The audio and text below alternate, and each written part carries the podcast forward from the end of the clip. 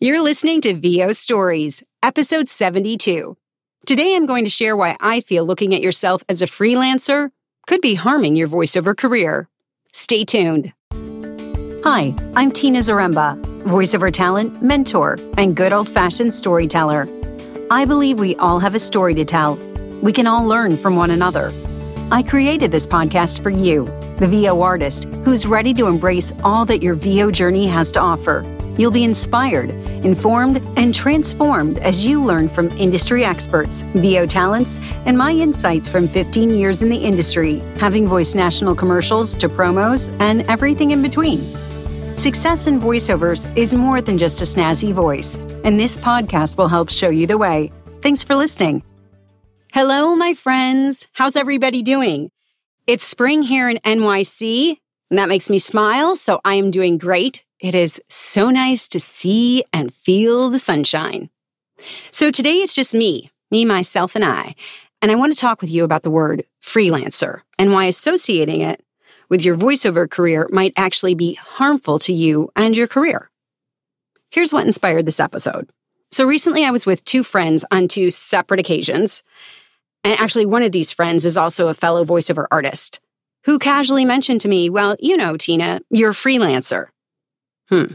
I listened, did not say a word, but definitely felt this visceral response to being called a freelancer. The other friend who's not a voiceover talent was talking with me about a local politician and commented that I should care about said politician because he cares for freelancers. Hmm. I had a strong reaction to both comments within myself. Didn't say anything, but I could feel it within my body.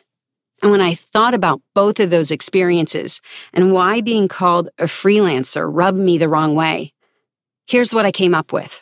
When I first started in voiceovers, I viewed myself as an artist, a creator, and definitely not a business owner. I probably saw myself as a freelancer too. I was working another job so I sort of had this complex around saying, I'm a voiceover artist. If I'm working a full time corporate gig, how can I own that I'm actually a voiceover artist? I would think. I'm just being transparent with you guys. This is just my experience. So I've got to add that caveat there. But it wasn't until I shifted my perspective and language around me and voiceovers that I began to see a shift in my business when I started feeling into being a creative partner, an entrepreneur, and business owner, I began to see my external world change. I think it's important to pause for a moment and just really ask yourself the question Is it helpful to your career, your inner state, when you think of yourself as a freelancer? How do you feel about yourself when you connect yourself as a freelancer? Everyone's different. But I believe the words we use to describe what we do and who we are not only creates a perception to the outer world, but creates a feeling within ourselves. I asked some fellow voiceover colleagues what the word freelancer meant to them, and I got a mixed response.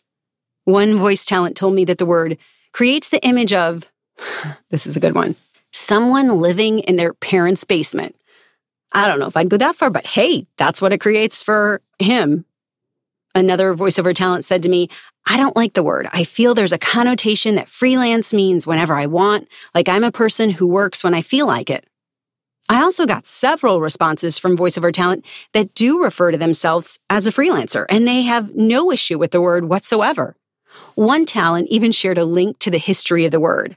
Did you know that our earliest written evidence for the word freelance comes from Sir Walter Scott's Ivanhoe? Sir Walter Scott's Ivanhoe, in which a lord referred to his paid army of free lances. Crazy.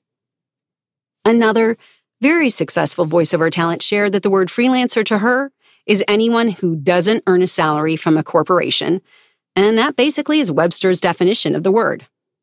For me, the word freelancer conjures up the images of someone who's between jobs, being paid a nominal amount and is not an entrepreneur, not a partner.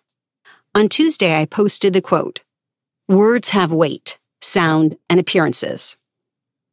Personally speaking, when I shifted from using the word freelancer to business owner, my identity began to shift too. Words also stir emotion, which can catapult us into motion or stagnation. Another quote I want to share with you. I used to give too much importance to reason until I discovered the world was shaped not by reason, but by emotion. I share these words as I think it's critical that we be watchkeepers over the words we use. If the word freelancer works for you, oh, by all means, use it. But if you don't feel empowered by that word or any other word you use to describe your career and life, perhaps it's time to create a new story.